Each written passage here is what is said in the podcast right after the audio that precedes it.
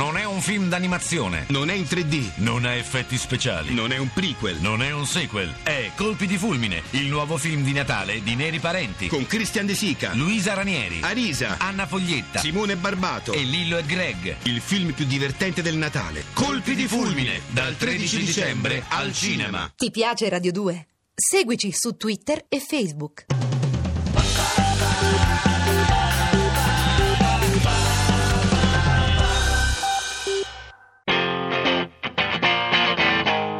Come As You Are, il fuoco inestinguibile di Carl Cobain.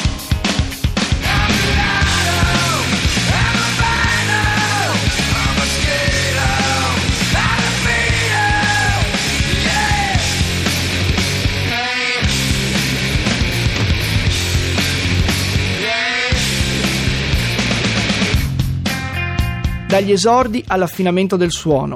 Mentre esce Bleach, il gruppo di Kurt Cobain in Nirvana è già in fermento. Il chitarrista che era stato reclutato in realtà perché era un finanziatore del primo album, Jason Everman, viene allontanato, ma anche per quello che riguarda il batterista il momento non è propizio. Verrà sostituito prima in maniera momentanea e poi da un personaggio che viene presentato ai Nirvana direttamente dal leader dei Melvins, Buzz Osborne. Con Dave Grohl il suono cambierà definitivamente. La storia dei Nirvana e quella di Cobain coincideranno sempre di più fino quasi alla fine dell'esistenza di Kurt. In tutto questo la musica, che era cominciata come una staffilata, diventa sempre più pop. In un'intervista dice che forse in quel periodo era più allegro. Non sappiamo se crede.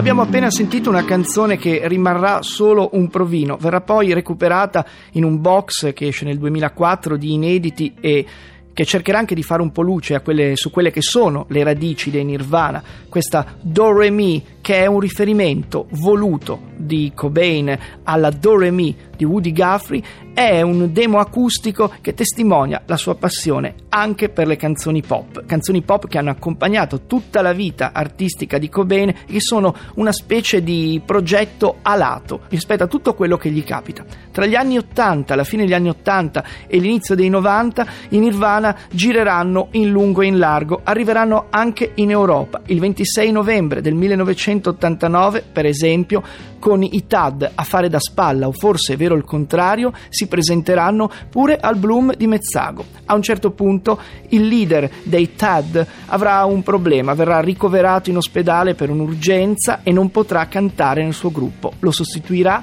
un tutt'altro che impacciato Cobain. Cobain che i promoter di quei concerti, concerti spesi davanti a poche centinaia di persone, tutti ricordano come un ragazzo gentile, educato, di poche parole e che era innamorato di qualcuno che chiamava tutte le sere al telefono. Chi fosse questo qualcuno all'epoca non lo sapevamo proprio. Qualcuno addirittura suggerì che fosse una compagna di band eh, di un gruppo che arrivava dalla California. Chissà se c'entrava già Courtney Love, con la cronologia non funziona, ma sicuramente ci sarebbe entrata da lì a poco dal primo concerto al ritorno degli Stati Uniti al tramestio per un nuovo album, un album che viene composto con moltissime energie e che vede anche il passaggio da un'etichetta fieramente indipendente, la Sub Pop, all'etichetta per cui incidono i Sonic Youth. Sono proprio i due Sonic Youth a spingere la band ad andare via da quella che era stata la loro casa per rendere i suoni più maturi. C'è un grande produttore alla console, Butch Vig, che avrebbe litigato continuamente proprio con Kart rispetto ai suoni di questo disco. Kart pare che lo volesse più primitivo e rozzo, Butch Vig voleva in qualche modo confezionarlo meglio. Il risultato forse un compromesso, ma è un compromesso di qualità incredibile.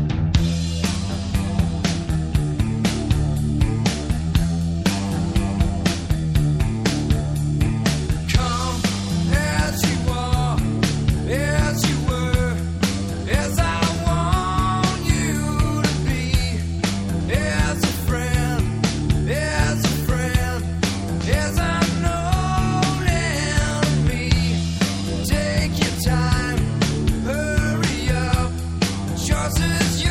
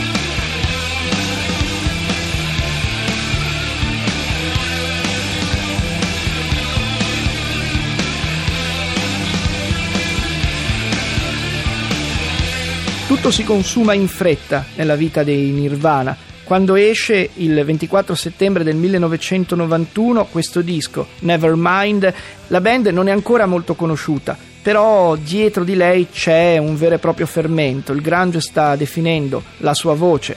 Eh, sono gli ultimi forse anni mitici, epocali per il rock and roll. Il look dei Nirvana è quello di ordinanza, camicie di flanella, anche se poi Cart in molte interviste ha sostenuto di odiarle. All'epoca però le indossa, le indossa e fanno capolino anche dalle copertine, dai risvolti di copertina di questo album dove un beato bambino galleggia su una piscina indossando un profilattico. Il Nevermind, non importarsene, è un inno generazionale. Si può avere l'odore di uno spirito adolescenziale, ma si può anche cercare di combattere la noia spaccando tutto È davvero un figlio del blues questo album, lo testimonia la canzone che avete appena sentito, Come As You Are, lo testimonia una produzione sfavillante come quella di Butch Vig. Rimane per molti l'unico album dei Nirvana, anche se non è affatto così, però rimane sicuramente un disco irripetibile. Secondo Rolling Stone è il diciassettesimo nella lista degli album migliori di sempre, secondo chi vi parla è al secondo o al terzo posto al massimo, dopo un paio di dischi dei Beatles. Ognuno ha le sue opinioni sulla musica musica,